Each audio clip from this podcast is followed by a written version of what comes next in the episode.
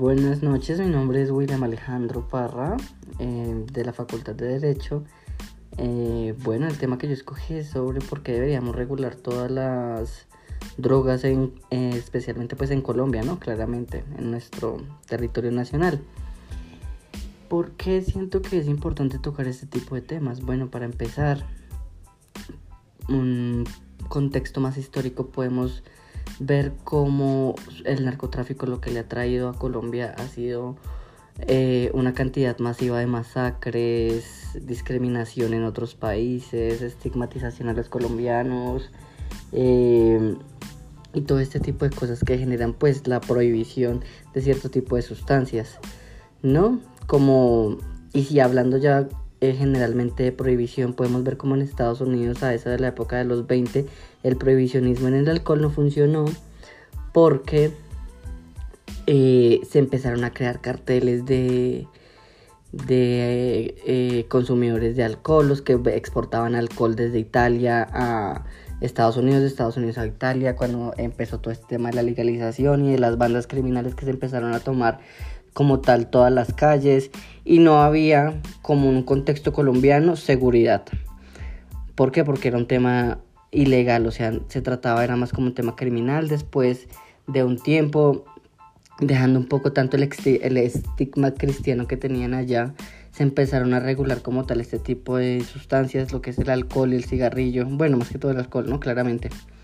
Se empezaron a regular este tipo de sustancias en las cuales ya al regularse se, se, frena eh, en un porcentaje muy alto lo que era la seguridad nacional y en otro porcentaje alto se deja el estigma de las personas bebedoras de alcohol y se empiezan a tratar más como un problema, lo empiezan a ver como un problema de salud, a tratar a las personas alcohólicas, a las que tienen enfermedades producidas por, este, por andar abusando de ese tipo de sustancias, ya se toma más como un tema público en estas medidas.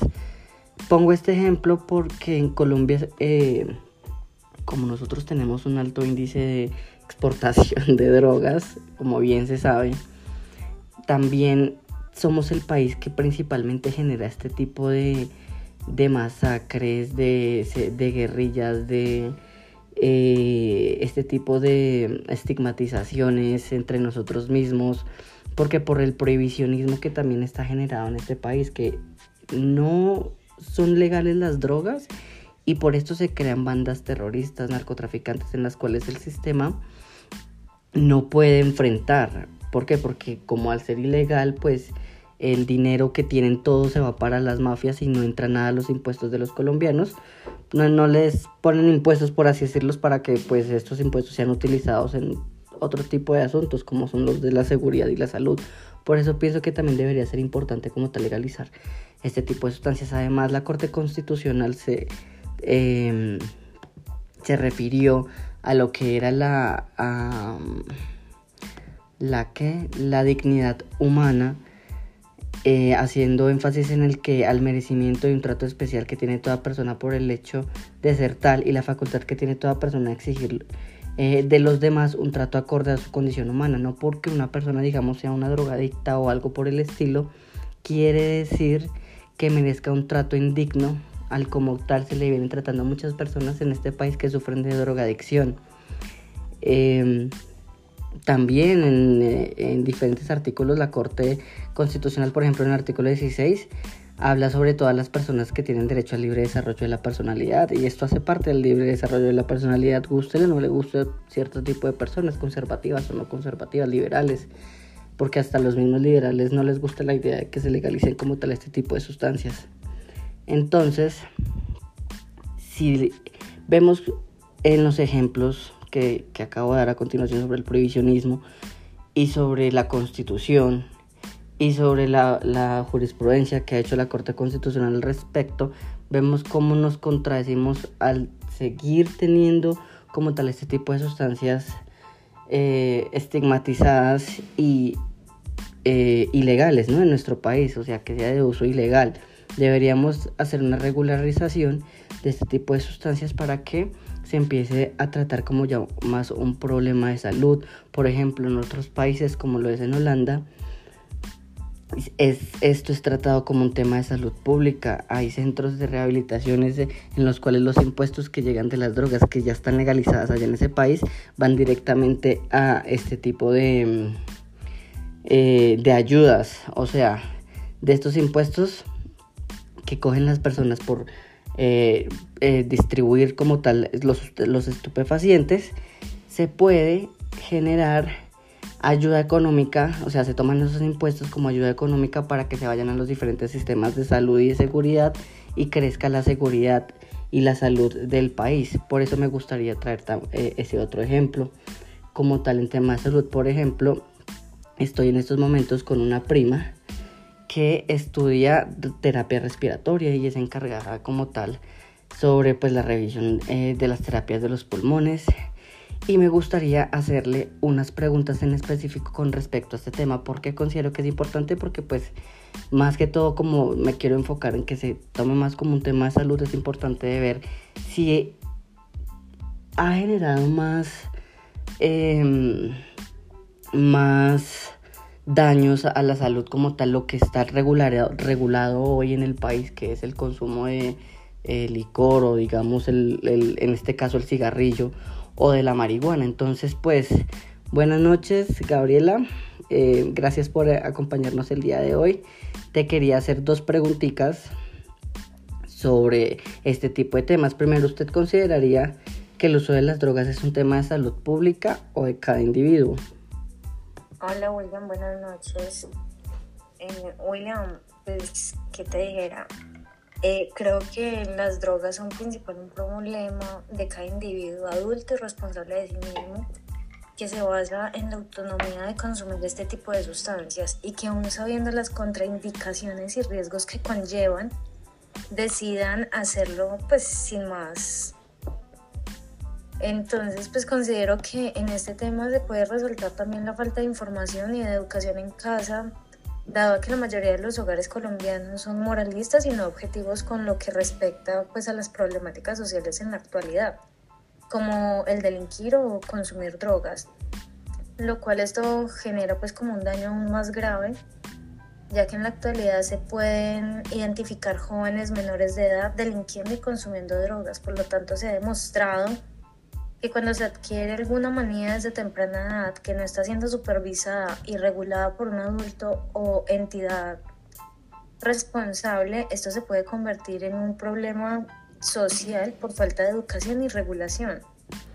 Claro. Eh, entonces, eh, considero bastante importante y relevante la, lo significativo que tiene el área de la salud en este tema de drogas. Bueno, y desde su punto de vista como estudiante del área de la salud en énfasis en terapia respiratoria, ¿cree usted que debería entonces legalizarse las drogas en nuestro país, viéndolo como, digamos, deberían regularse? ¿Por qué? Porque pues ya como usted lo dice, se debería ver como, como más enfocado hacia la salud, ¿no? Y hace más daño como, se como ya se ha tenido, ya se ha visto, como consumir más tabaco que marihuana, eso crea más daño. Entonces, desde su punto de vista, ¿cree que debería legalizarse las drogas en nuestro país? William, eh, desde mi punto de vista personal. ¿Y eh, como estudiante? Mm, ok, personal y como estudiante. Eh, sí, estoy de acuerdo con la legalización de drogas ya que si existiera un control, un manejo, una regulación a nivel sanitario, es mucho más fácil pues como asistir a las personas o en mi caso eh, a pacientes que tengan problemas de adicción con alguna sustancia psicoactiva. Eh, ¿Por qué? Eh, porque esto podría, mm, o sea,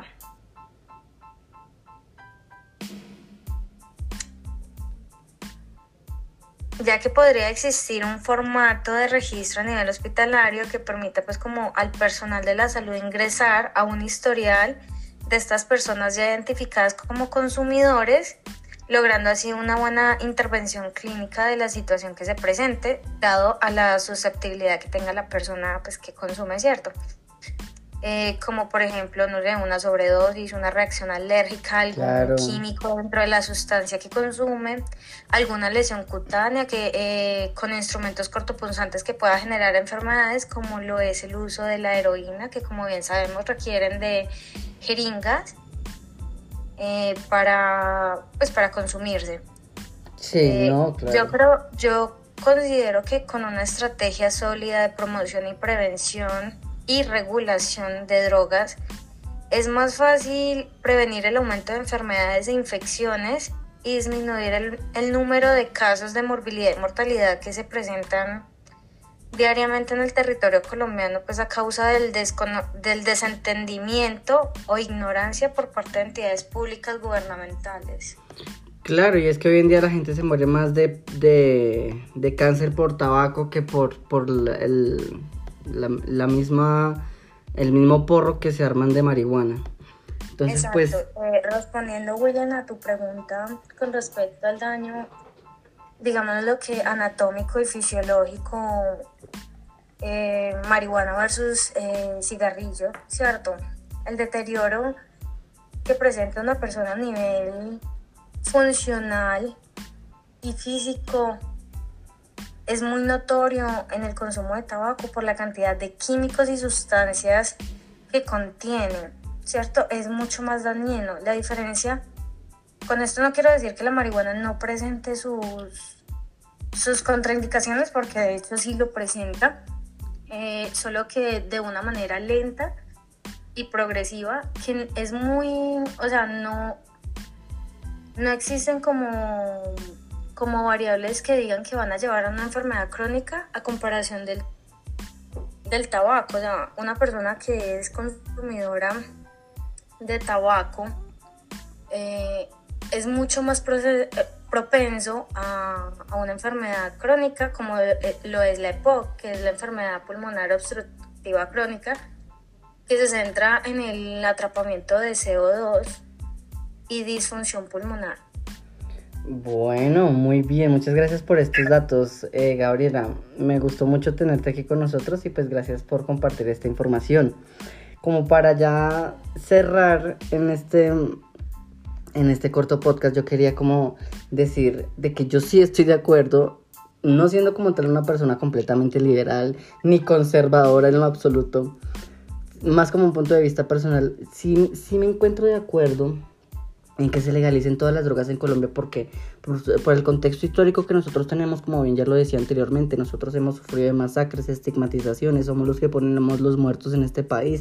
Deberíamos por lo menos tratar de sacar un provecho a la potencial que tiene como tal Colombia para poder ser un buen exportador de, este tipo de, de sustancias, fuera de chiste, ya hablándolo un poco más en serio, podríamos generar muchos empleos, muchos impuestos que se podrían recaudar para ir para, que puedan crecer para el desarrollo eh, rural de las de las de las de los campos de nuestro país, de la periferia de nuestro país, también en tema en temas eh, de salud pública para poder tratar a los drogadictos no como criminales sino como enfermos, que es lo que vendrían siendo en, realidad, eh, seguridad, salud, prosperidad económica, se abriría, se podrían como tal abrir muchas puertas en este tipo de aspectos y sentidos y pues se deja un poco el estigma como tal de las drogas porque bien sabemos que hay más consumidores de alcohol que de que de que de, drogas. Por ejemplo acá como tal hablando en Colombia